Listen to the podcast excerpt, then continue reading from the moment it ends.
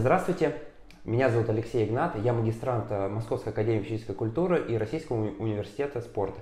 Сегодня я в гостях у Анны Валерьевны Копцевой, кандидат э, медицинских наук, э, доцент, заведующая по педиатрии и детству санитарной части Международного детского центра «Артек». Правильно, Анна Валерьевна? Да. Здравствуйте, да. Анна Валерьевна. Добрый день. Где мы сейчас находимся с вами? Ну, мы с вами находимся на территории Артека, а, его медико-санитарной части в административном корпусе а, детского лагеря Лазурный. Угу. Здесь находится основное управление а, здравоохранением, которое в Артеке, да, и которое обеспечивает непосредственно деятельность, пребывание, жизнь, здоровье детей, ну, так называемое медицинское сопровождение угу. детей в Артеке. Я понял. Очень интересно, на самом деле. Сегодня я хотел бы с вами пообщаться на такие темы, которые очень близки вам. В основном это дети, развитие, здоровье и так далее. Я понимаю, что у вас очень большой опыт в этой сфере. И первый вот вопрос для разогрева, вот э, хотел бы задать вам такой. Как вы определяете, здоровый ребенок или нет? Э, то есть не формула, а именно ваше личное уже угу. видение этого вопроса хорошая такая тема для разогрева. Обычно этой темы заканчивают некий а, научный диспут или какие-то такие научные исследовательские работы. Обычно заканчиваются этим. Потому что на самом деле в педиатрии, а, как нигде, а, как ни в какой другой специальности и направлении э, медицинской деятельности, очень сложно ответить на вопрос, болен ребенок или здоров. Это угу. самый трудный вопрос угу. в педиатрии в принципе. Потому что то, что хорошо у ребенка в возрасте одного месяца, то будет катастрофически плохо у ребенка в возрасте там, 10-15 лет. Поэтому у нас есть такое понятие, как возрастные особенности да, угу. ребенка. У нас есть такие понятия, как э, склонность ребенка к тем или иным функциональным отклонениям. Еще очень много всяких разных нюансов, которые учитывает педиатр. И в своей деятельности, в отличие от других специальностей, педиатр занимается не только и даже не столько больными детьми, сколько именно формированием здоровья нормального, среднестатистического, не больного ребенка. Угу. И понятие здоровья, оно, конечно, у детей скажем так, всеобъемлющая. Есть определенная действительно методология, есть разработанные научные школы, которые занимаются на протяжении не одного десятка лет и пытаются ответить на вопрос, что такое здоровье человека, к вопросу о том, что для uh-huh. разогрева. Да? Uh-huh. Поэтому э, в двух словах могу сказать, что, наверное, вспоминая ВОЗовское определение здоровья, наверное, для детей оно не совсем подходит, что это отсутствие болезни. Тогда мы говорим о том, что ребенок здоров. Э, далеко это не так, потому что э, детям это очень уникальный организм. Это не уменьшенная копия взрослого. Это угу. аб- абсолютно свой, а, свои законы жизни. Это другая планета, если хотите. Да? Это фактически это вот такие маленькие инопланетяне, которые со временем созревают, созревают и становятся уже взрослыми. Поэтому а, сказать, что просто отсутствуют болезни, наверное, нет, потому что э, ребенок настолько уникален и настолько необычен, что даже когда у него развивается какое-то серьезнейшее заболевание, он будет прыгать, скакать, и наверняка э, родителям, которые имеют родительский опыт, известны факты, когда у ребенка 39 температура, да, он бегает, скачет, прыгает, угу. и здесь в Артеке мы сколько раз это замечали. Нет, я здоров, я здоров, у меня все замечательно, у меня все все хорошо, градусник под мышку 39, да? Угу. Поэтому, наверное, это критерий, скажем так, э, более взрослый, да, угу. то есть отсутствие болезни это тот критерий, который мы сможем применить к возрасту уже там 15-16 лет. А, здоровый ребенок э, – это ребенок, который по медицинским законам, если смотреть, то в формировании здоровья участвуют три группы факторов. Угу. Это факторы генеалогические или генетические, то есть это здоровье родителей, а, здоровье а, бабушек и дедушек угу. в ближайшем окружении. Второй, э, вторая группа факторов – это биологические. Это как ребенок уже развивался внутриутробно у матери, как ребенок э, рождался и каковы были его первые минуты и сутки жизни э, во внеутробном состоянии. И третья группа факторов – это социально-средовые. То есть это курение, это то, что окружает человека, вредные привычки. И ученые давным-давно все эти факторы изучили, просчитали. Там есть над чем работать на самом угу. деле, но основная группа уже изучена. И, конечно, когда ребенок очень маленький, когда он только-только родился, конечно, влияние генетических факторов, оно будет очень большое.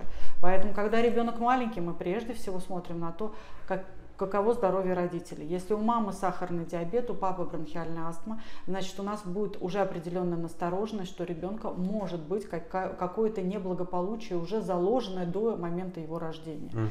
Если ребенок а, уже становится более старшим, то есть ему ребенку один год, предположим, да, мы смотрим, а как же протекала беременность, а как же протекали роды. Для нас это имеет принципиальное значение у мамы, мы все время про это будем спрашивать. Когда ребенок становится более зрелым, то группа социально-средовых факторов, она оказывает большее влияние. И, конечно, влияние окружения, влияние тех вредных, а, вредных условий окружающей среды, оно имеет иногда принципиальное значение. Отсюда вывод. Те дети, про которые мы с вами, наверное, будем говорить, угу. дети а, преддошкольного, школьного возраста, да, ну, да, да, старшего да. школьного возраста, конечно, на них огромное влияние будут оказывать социально-средовые факторы. И вот это не просто отсутствие болезни, жалоб со стороны ребенка, каких-то эмоциональных отклонений, но мы также будем учитывать, где он рос, полная или неполная угу. семья, какой образ жизни ведут родители и ближайшее окружение, а все ли благополучно а, в эмоциональном плане в коллективе, в котором растет ребенок, то есть в школе, а, в семье и так далее. То есть только на основании анализа совокупности этих факторов именно специально обученный человек, который называется педиатр, может угу. сказать, здоров ребенок или нездоров. И степень этого здоровья, она тоже бывает разная. Поэтому у нас всех детей, в отличие от взрослых, всегда относят в зависимости от вот компиляции этих факторов к пяти группам здоровья. То есть первая группа, вторая группа, угу. третья группа, четвертая и пятая группа. Самая хорошая, да, самые здоровые дети – это дети первой группы здоровья. Таких детей а, по статистике не более 5%. Угу. То есть это те дети, которые не просто сами здоровы, не имеют никаких заболеваний, но еще и здоровые их родители. 5%. Ничего себе. Цифра, да, она немножечко настораживает, очень даже множечко настораживает и родителей, и э, медицинскую общественность. То есть это, еще раз повторяю, дети, которые не сами не болеют, и их родители относительно здоровы, угу. и ближайшее окружение. А, вторая группа здоровья, конечно, она более многочисленная. Это те дети, которые имеют определенные, а, как мы называем, факторы риска в анамнезе. То есть у них что-то было в родах, у них что-то было где-то в анамнезе, да, у них что-то было в наследственности. Но тем не менее сейчас на данный момент осмотра ребенка этих проявлений нет. Угу. Может быть они появятся, да, а может быть и не появятся. А, третья группа здоровья – это те дети, которые уже имеют хронические заболевания. Но эти заболевания, они себя не проявляют. Да, у ребенка что-то есть. Условно говоря, знаменитые там а, патология желчеводящей системы, дискинезия так называемая. Угу. Да, но у ребенка ничего не болит, ребенка ничего не беспокоит, все нормально, все замечательно. Четвертая группа здоровья – это те дети, которые имеют хронические заболевания, но эти хронические заболевания их периодически беспокоят. Угу. И пятая группа здоровья – это, как правило, дети-инвалиды. Это те заболевания, которые мы не можем в силу своих каких-то ограниченностей медицинских знаний вывести в компенсацию. Это дети, которые страдают практически постоянно. То есть вот такое достаточно широкое, непростое угу. понятие здоровья у ребенка. А вот э, если, например, вы просто увидите детей, к примеру, да, какой-то, вы можете как-то сразу, ну, глаз уже наметан, просто посмотреть, какой, возможно, категории он относится. И это... на это есть ответ нашей научной школы. Ну, такой небольшой только ответ. Смотрите, да, вот мы с вами говорили про факторы, определяющие здоровье, а есть так называемые факторы, характеризующие здоровье. Угу. И факторы, характеризующие здоровье, всего 5 штучек, 5 угу. групп факторов. То есть это физическое, Внешне, здоровья. Да. Это обязательно, то есть это физическое развитие. Это самое первое, самое простое, самое то, что видно на взгляд. Угу. То есть если к нам приходит, и мы спрашиваем, сколько лет, ребенок говорит 15, а на самом деле у него рост метр с кепкой, угу. да, и а, он внешне производит субтильное впечатление, но явно у него что-то там, что-то привело к тому, что вот не сформировалось 15-летнего в общепринятом смысле этого слова внешнего вида. Да? Угу. А вторая группа факторов – это нервно-психическое развитие Третья группа факторов – это функциональное состояние, это частота сердечных сокращений, частота дыхания, масса – то, что отражает нашу функцию. Угу. Да? динамометрия мышечная сила там, и так далее, любой функциональный показатель. Пятое – это наличие или отсутствие врожденных пороков развития. Э, четвертое, точнее, да. И э, пятое – это э, те данные, которые нам известны из медицинской документации. То есть вот пять факторов. И я как доктор, когда ребенок ко мне приходит, у меня еще нет никаких особых там специальных угу. методов исследования, но оценив уже это, я могу предварительно сказать, у этого ребенка стоит над чем-то задуматься или нет. Угу, понял. То есть вот примерно так. И по, по двигательным его Безусловно, то есть это все а, вот физическое развитие, это а, ну такой комплекс угу. очень многих показателей, которые они есть общепринятые, да, они есть менее часто встречающиеся, но тем не менее, да, двигательная активность, его активность в это, она и определяет вот это вот интегральное понятие физическое развитие. Это в итоге своем оно и дает представление о физическом развитии. То есть это масса, рост, это окружности угу, разные всякие. И в том числе это вот результат, это двигательная активность, да. Я понял. Анна Валерьевна, мы уже как бы практически сразу два вопроса рассмотрели. Отлично. Анна Валерьевна, вот такой вот вопрос. Общая динамика здоровья, какую вы сейчас наблюдаете у детей, там, которыми ну, сталкиваетесь работать в основном? Или вообще? А, ну, знаете, на вот как я пришла работать в практическое здравоохранение, так я слышу, что состояние здоровья детей не улучшается от года к году. Это уже даже, знаете, никого не удивляет, наверное, и, наверное, это стало таким уже нарративом, да, что здоровье ухудшается. А, несмотря на все мероприятия, которые мы активно проводим, несмотря на всю профилактическую работу, которую проводят педиатры, санитарно-просветительскую деятельность, которая, безусловно, идет, тем не менее здоровье детей не, не имеет тенденции к улучшению, назовем угу. это мягко, вот, вот так вот. А, да, действительно. А, единственное, что меняется в этом смысле, это меняются просто те красные флаги, которые выбрасываются. То есть, если раньше у нас росли хронические заболевания там, желудочно-кишечного угу. тракта, да, то сейчас, например, очень большой рост хронических заболеваний опорно-двигательного аппарата. Если посмотреть статистику Артека, то два наиболее часто встречающихся заболевания, которые у нас уже лидируют на протяжении не одного года. Это сколиоз, угу. то есть нарушение, любые нарушения нас осанки и крайняя степень это сколиотическое да, а, заболевание. И вторая это миопия. Угу. Миопия это близорукость, это а, да, нарушение остроты зрения у ребенка. И отсюда мы можем сделать вывод, что что-то наши дети делают такое, что в итоге приводит к нарушению осанки и, и приводит к нарушению зрения. Ну, угу. мы с вами, наверное, догадываемся, что это, да?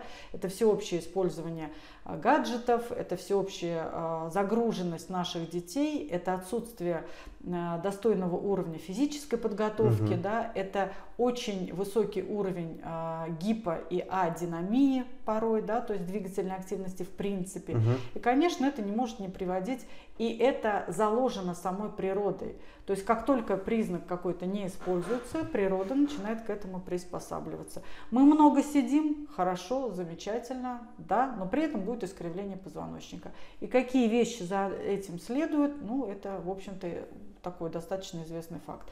Поэтому, конечно, на это э, ну, нельзя не обращать внимания. Это действительно вот очень-очень плохо. И, э, конечно, второй аспект, которым бы мне хотелось акцентировать внимание. Понимаете, вот медицина, она тоже не стоит на месте. И э, то, что мы могли, то, что мы не могли делать в начале, например, 20 века, да, угу. то мы с успехом делаем к концу 20 века и даже в начале 21 века. Что я имею в виду? Век антибактериальной терапии, да, мы стали использовать антибиотики, мы стали лечить то, что раньше не лечилось, угу. мы стали лечить те заболевания, от которых раньше умирали. А, э, реабилитационные технологии, э, реабилитация детей с тяжелыми, но раз орфанными генетическими заболеваниями. Мы их тоже стали а, реабилитировать, они стали среди нас, они стали получать образование. И эти дети, которые раньше умирали, они вносят вклад в статистику. Это дети-инвалиды, это дети с ограниченными возможностями угу. здоровья. Конечно, это в общей картине, да, но мы пока, мы лечить-то их научились, мы спасать научились. Но пока есть вопросы окончательного, а, ну скажем так, фундаментального э, восстановления функций, пока об этом говорить рано. Угу. Но медицина, она все время развивается. Поэтому эта группа детей, она тоже сейчас у нас присутствует. И к этим детям, безусловно, нужен особый подход, особое внимание и разработка особых образовательных медицинских технологий, которые бы способствовали улучшению их состояния здоровья. Этот вклад сейчас, он не сказать, чтобы очень сильно большой, но тем не менее он уже проявляется в статистических данных. Анна Валерьевна, смотрите, вот, например, э, вы сейчас все это рассказали, и у меня такой вопрос, например, о технологиях. Вот если просто даже взять э, на, вас, на ваше мнение, если мы берем школу, э, сидячий угу. класс, если бы были конторки, все бы стояли, вы как бы за это или против, или какое у вас мнение? Но ну, это вот как бы чуть-чуть осветление, угу. и вернемся обратно к нашей теме. Я за гармонизацию всего сущего. А, то есть э, нельзя сказать, что в медицине так не бывает. Угу. То есть нет какого-то единственно правильного решения. Угу. Да?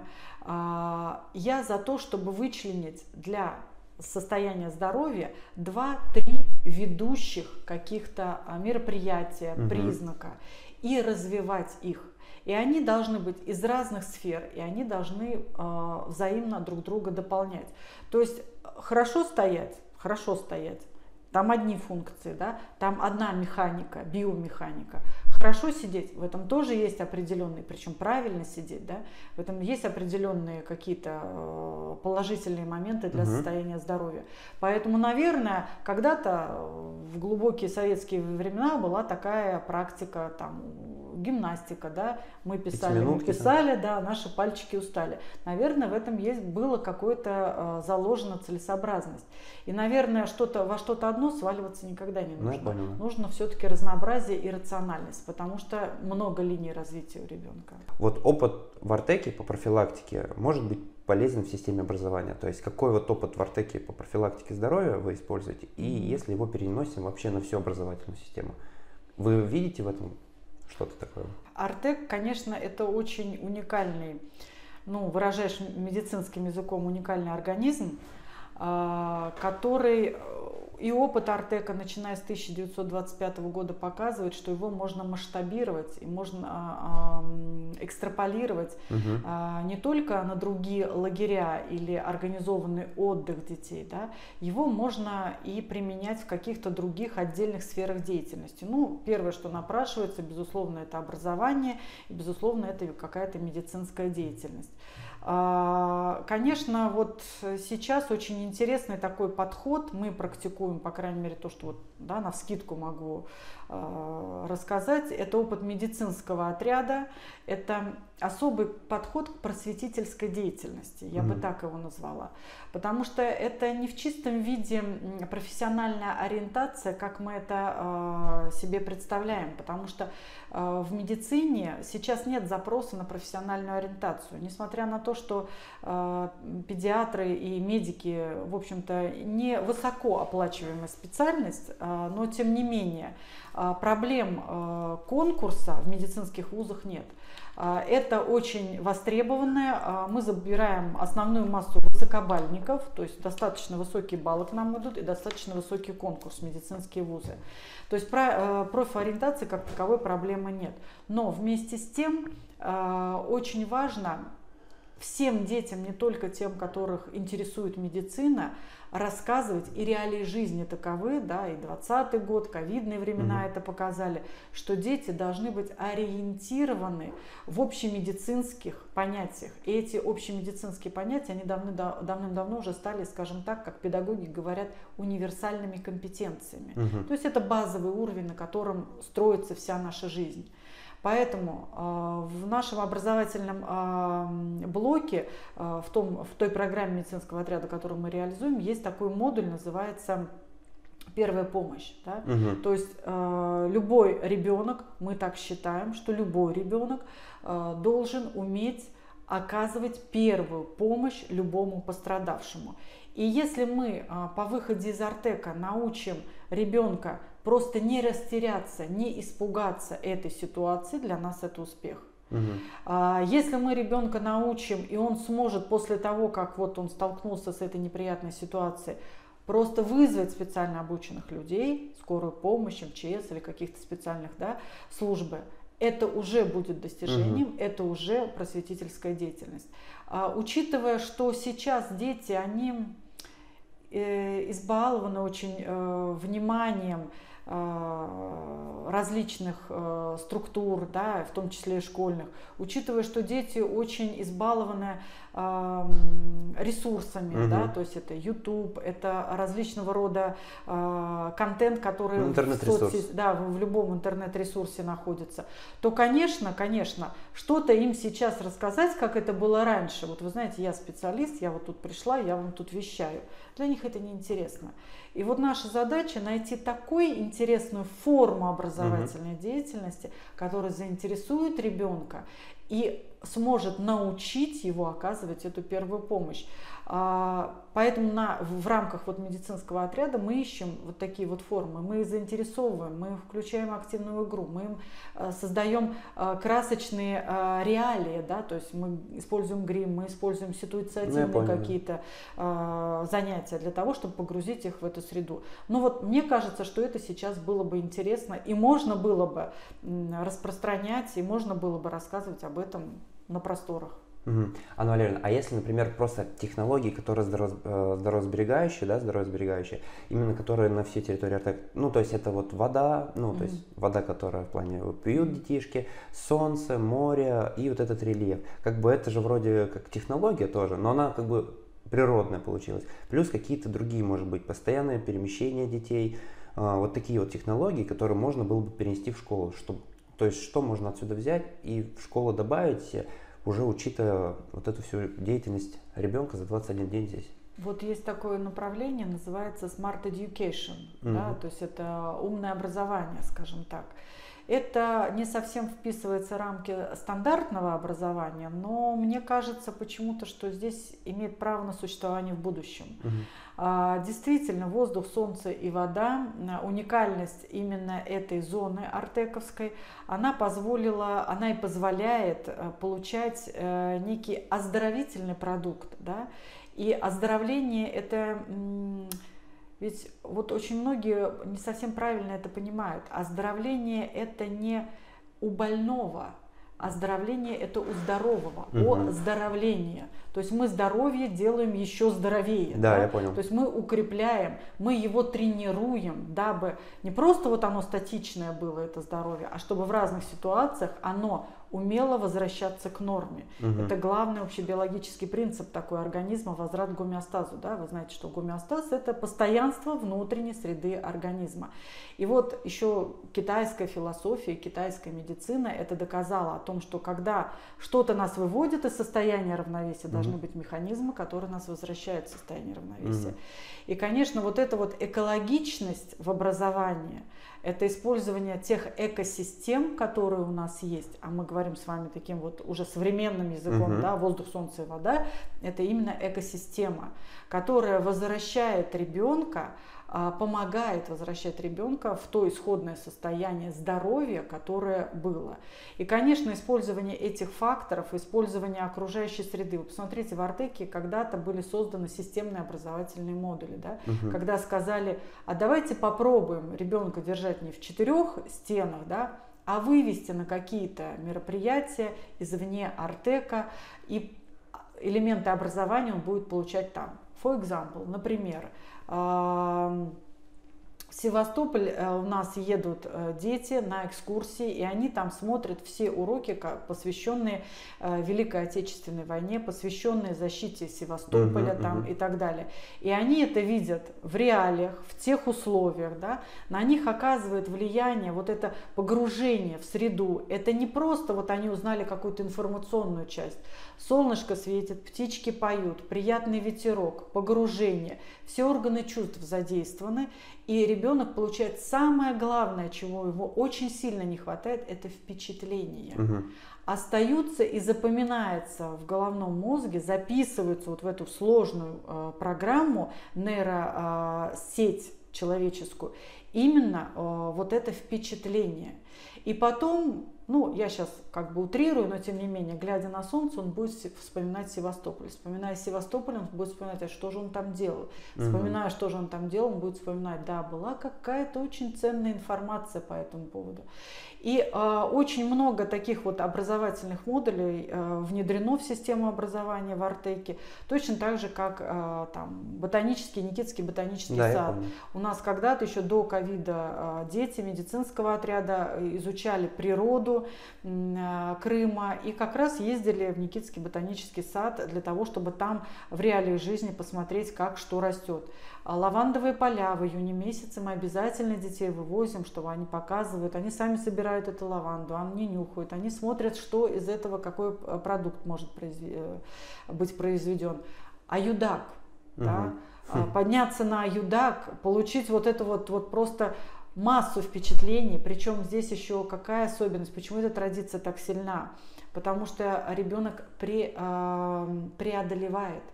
Он преодолевает себя, он преодолевает себя физически, он да. преодолевает себя нравственно, морально, он достигает определенного уровня и в прямом, и в переносном смысле этого слова. А, он, а, вы, вы знаете, что перед тем, как на юдак подняться, он обязательно есть традиция, да, берется камушек, да, загадывается желание, идется туда, то есть тренируется определенная вера, да? Поэтому, конечно, это, э, вот эта традиция, она очень комплексная, она очень закрепительная. И, конечно, вот э, проходят годы, проходят э, десятки лет, и практика и опыт показывают, что даже вот в прошлом году, выезжая на конференцию, на конгресс педиатров, в общем-то так, относительно имеющих да, отношение к, э, непосредственно к Артеку, тем не менее, мы сидим в зале, к нам подходит э, женщина, которая в 64 или 65 году была в Артеке. Mm-hmm. И была артеков, артековцей, mm-hmm. артековкой. Да, артековкой. И она, я ей говорю, да, вы помните Артек? Да, я помню, Аюдак помню, как мы в отряде были. И я ее спрашиваю, Артековец сегодня? И она отвечает, артековец всегда. Угу. Понимаете, это то, что вот, ну, это то, что не подделать, да, да? это то, что не, э, не срежиссировать, это то, что есть просто в обычной жизни. И вот это то влияние, и вот эта вот мулечка, да, которая остается, это ли не есть образование, угу. это ли не есть фундамент, на который можно накладывать любой контент современный. Угу. Сегодня он актуальны, завтра нет. Но основа уже создана, фундамент да, создан. Анна Валерьевна, смотрите, а как вот вы видите, если, например, вот Артек, вот 21 день, так сказать, пансионат полный, там пятиразовое, шестиразовое питание, учатся, и если бы вот так вот дети бы все время бы учились, э, к примеру, такая школа, вот там на целую, ну, не, четверть заезжали и учились, э, без родителей, без всего, может быть, родители могли приезжать там на выходные, или дети бы уезжали? То есть как вам вот такой вот э, модуль, так сказать, ну, все можно, все можно продумать, все зависит от цели, которую мы себе поставим. То есть, что мы хотим э, этим э, добиться, да? То есть, мы хотим за вот этот... Создать ну, среду. Чет... Да, не, мы понятно, что мы создаем среду, мы создаем образовательную да. среду, да? Что мы, какой контент несем и для чего. Вот сейчас все выверено так, что ребенок получает дополнительное образование, угу. да? А, когда-то обсуждались, и такая практика мировая и отечественная практика есть, когда ребенка помещали в среду а, на год. То есть вот этот пансион учебный, да, год, и вот он в течение года ничем не занимался, только а, занимался вот теми образовательными целями, которые поставлены были ему перед тем, как сюда, не сюда, а имеется в виду, вот в эту образовательную угу. среду поместиться. Поэтому такой формат возможен. Единственное но, что Смотрите, современные дети, они, э, у них катастрофические проблемы с родителями. Угу. И проблемы с родителями не в частном э, случае, да, когда неполная семья или какие-то проблемы. Угу. Нет, сейчас общая проблема для детей – это эмоциональная недоступность родителей по тем или иным причинам. И я за то, чтобы сейчас, в настоящий момент, э, детям и родителям необходимо не просто быть вместе, а вообще работать над этими отношениями. И когда ребенка от родителей забирают надолго, то, на мой взгляд, цель, которая стоит в этом случае, должна оправдать те средства, которые были вложены. Потому что ребенок на протяжении всех 18 лет, он нуждается в родительской опеке, Мгм. в родительском внимании, и они вкладывают, они вносят вклад, определенный вклад в его формирование, воспитание личности впоследствии. Мгм. Поэтому, если мы ребенка на такой промежуток времени забираем, надо очень хорошо понимать, что мы хотим такого ценного дать, что а, мы а, от родителей, потому что Мозги. в том числе, да, в том числе. Только мозги. А, Дело в том, что посмотрите на наших детей. Вот они приезжают, они довольно счастливы, как они за м, а, 21 день меняются. Да. Проходит неделя, вот эта первая эйфория проходит, и начинается тоска по дому, начинается вспоминаться, что там дома, да. Очень многие там э, проходят какой-то период даже негативных реакций, да. А когда проходит 21 день, вы посмотрите, как они обнимашки-целовашки, Да. начинается «я не хочу уезжать», «как я буду без тебя жить» там и так далее. Это все для него, для ребенка. Артек это 21 день, это маленькая жизнь. Мгм. И то, что мы с вами проживаем на э, протяжении десятилетия, ребенок проживает за 21 день. Вы представляете, какой это взрыв Мгм. Дофаминовый, серотониновый, биохимический, по сути, взрыв в организме э, у ребенка. Конечно, это не проходит просто так. Поэтому, когда мы ребенка вырываем вот на какую-то четверть, просто задачи, которые перед ним стоят, они должны быть на уровне сверхзадач Мгм. И эффективность, и отбор, то есть все компоненты, которые этому предшествуют и следуют, они должны быть очень четко, на мой взгляд, выверены. А так, почему нет? Это имеет право на существование, конечно. Понял. Анна Валерьевна, теперь давайте чуть-чуть к физической культуре. Тут Отлично. про образование, про детей. Отлично. И вот такой первый вопрос. Вот физическая культура или спорт? Э, Что, по вашему мнению, надо давать э, детям? Понимаете, да, о чем я? Да. Ну, во-первых, физическая культура и спорт это принципиально разные понятия. Да? А, Конечно, если мы с вами говорим про физическую культуру, ключевое слово культура, Культура. в этом Мгм. вопросе, да, то, конечно, физическую культуру необходимо давать всем без исключения детям. А, вне зависимости от тех самых групп здоровья, про которые я вам рассказывала, вне зависимости от того, как формировалось здоровье, культура это вообще, да, Мгм. то есть это для всех. Мы с вами тоже сказали, что первый, самый главный критерий оценки здоровья, он не единственный, но он ведущий, это физическое развитие. Мгм. Если физическое развитие укладывается в общепринятые статистические нормы, можно косвенно сказать, что ребенок здоров. Мгм. Поэтому культуру надо давать всем. И в понятие культуры входит очень много компонентов.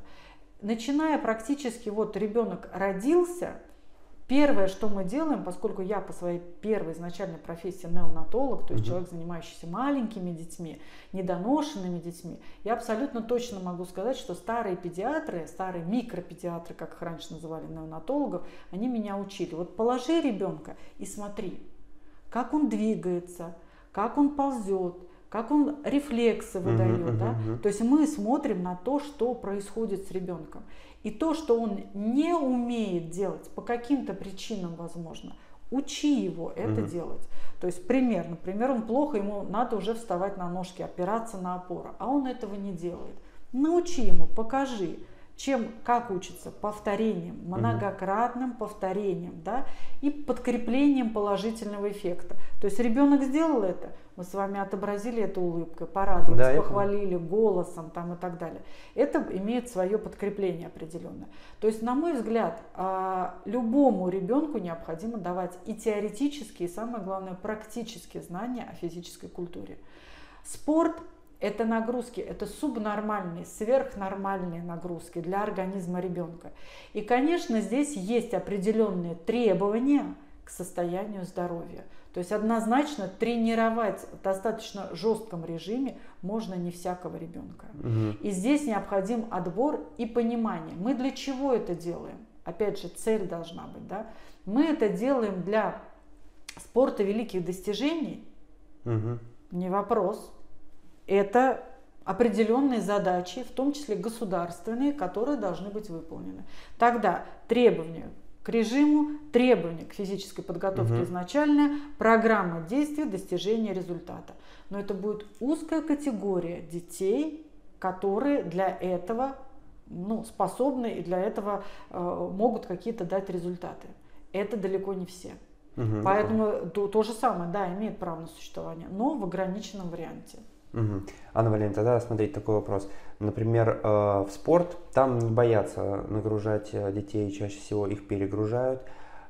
Но в других сферах в основном не нагружают детей, чтобы вдруг чего не случилось. Как вот к этой политике вы относитесь?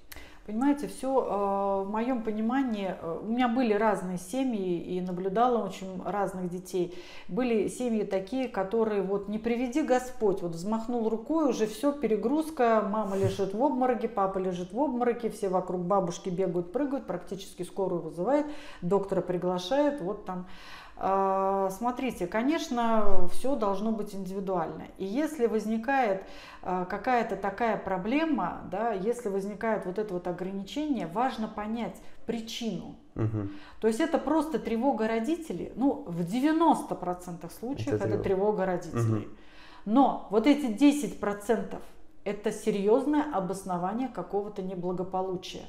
И если это серьезное обоснование, вот понимаете, у нас же на ребенке не написано, ну, да. что это серьезная вещь.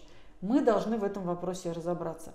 То есть здесь надо поговорить и узнать, если это просто элементарная тревога и э, оправдание своей собственной физической неподготовленности угу. со стороны родителей, то, ну, в общем-то, здесь все понятно, да.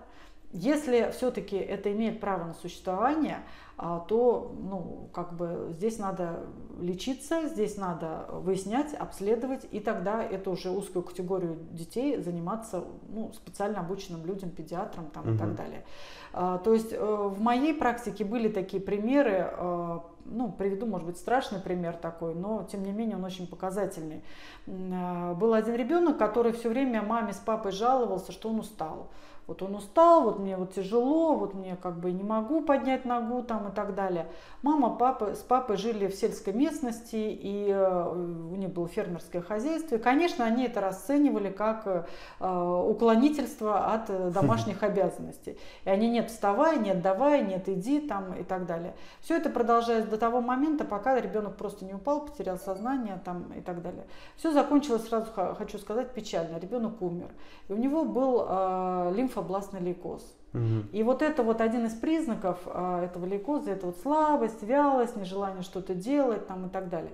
И если бы родители, ну, наверное, повнимательнее к этому отнеслись и просто пошли, сдали клинический анализ крови, наверное, возможно, ребенка можно было продлить как-то жизнь. Угу. А, но в данном случае вот возникла вот такая вот ситуация. В этом никто не виноват, ни родители, ни, ни ребенок, да, вот так случилось. Но, тем не менее, бывают и другие ситуации. Могу привести другую семью, когда очень э, крупные родители с экзогенно-конституциональным ожирением, крупные бабушки дедушки с таким же ожирением, да, точно такой же ребенок с таким же ожирением. Ребенок идет с горем пополам, убедили, уговорили, значит, идти на тренировку. Ребенок сходил на тренировку, звонит с тренировки, у меня болит сердце. Угу. Где сердце, не знаю, но болит. И, конечно, все вокруг бегают, все вокруг скачут. Конечно же, это была первая и последняя тренировка э, этого ребенка, потому что дедушка когда-то вот что-то плохо было с сердцем, ребенок это запомнил. То есть это, вы понимаете, это эмоциональная такая да. красочная эпопея, не имеющая под собой никакое основания. Но и в первом примере, и во втором примере надо разобраться, да. надо понять. Потому что э, нагрузки, конечно, у современных детей очень маленькие чрезвычайно маленькие. Я вам даже больше скажу, вот эта вот ковидная а, эпоха, как мы ее называем, 20-21 год, они не пройдут просто так. Мы с вами еще получим а, много проблем а, с физическим здоровьем, в том числе у детей, которые вот прошли этот сидячий дистанционный образ жизни и образования. Угу. К сожалению, это так. Да, я понял. Я просто почему этот вопрос задал, потому что э, современные родители, для них э, ну, очень э, как бы страшно э, нагрузить ребенка, тем более все дети сейчас понимают, что можно там сделать вид, что тебе плохо, там заплакать, да, пожаловаться. И родитель сразу сделает именно так. Никто, то есть никто не будет обращать внимание там, на другие факторы. Вот. Но это уже образование родителей, по идее, или какая-то общая повестка. Вот опять-таки возвращаясь к нашему с вами первому вопросу, поскольку я сама из Твери, есть такая научная школа Анатолия Федоровича Виноградова. Угу. И он в свое время а, выстроил такую концепцию здоровья ребенка, которую впоследствии, ну, научный мир он очень шутливый, называл Тверская спираль. А, и в основе этой концепции, э, почему спираль? Да, это диалектическая спираль на самом деле, это философское учение было туда э, вложено. А, формирование здоровья э, детей начинается с формирования здоровья будущих родителей. Угу. То есть, когда девочке 7 лет, и мы рассказываем с вами ей о физической культуре, мы на самом деле не ей рассказываем мы рассказываем той девочке или тому мальчику, которая эта девочка впоследствии через 15-20 лет родит. Угу. И она будет то, что она сама не смогла сделать, да, чего-то там достичь, она это будет вот туда вкладывать. Поэтому вот эта диалектическая, вот эта тверская спираль, угу. спираль здоровья, вот если мы переориентируем себя так, что мы не от этой девочки хотим, чтобы она отжималась, да, да я понял. мы хотим, чтобы она воспитывала своих детей в духе развития культуры, физической культуры, в частности, о том, о чем мы с вами mm-hmm. говорим. И дальше это будет раскручиваться, как большая вот эта диалектическая спираль, и впоследствии она будет замыкаться, потому что мы ее уже сформировали, и ту самую девочку, и она будет также подражать своим родителям и заниматься дальше и впоследствии. Mm-hmm. Поэтому вот это очень важный момент, он философский момент. Не все его понимают, потому что плоды результат этого мы с вами можем не и не увидеть. увидеть. Да. И поэтому, поскольку мир он слишком скоротечный, он слишком быстрый, результаты мы хотим быстрые, и от нас хотят результаты быстрые, да, мы с вами вот этот момент немножечко, ну не сейчас, ну потом, угу. а он важный. Все, я понял. Он крайне важный. Анна Валерьевна, вы ответили на все мои вопросы. Отлично. Спасибо я большое. Рада, да, ну вы практически под, под вас сразу отвечали, так вот друг за другом все шло. Анна Валерьевна, спасибо большое. Не за что. Очень рада была. Очень хорошая у вас э, идея. Угу. Я думаю, что э, это будет той каплей да, в море, которая, возможно, переполнит чашу чьего-то или э, терпения, да, mm или какой-то, вот знаете, иногда не хватает вот этого желания под локоток. Может быть, кто-то mm когда-то посмотрит, и я всегда говорю про лекарственные средства так. Если хотя бы одно лекарственное средство помогло одному человеку, оно имеет право на существование. mm Поэтому и ваш проект, и вот ваши вопросы, mm я думаю, что они найдут отклик. И если это произойдет, даже если у одного человека, mm это будет интересно, не зря старались, не зря да. мы с вами да, на это тратили время. Все, всем спасибо. Вам спасибо. Все, все спасибо.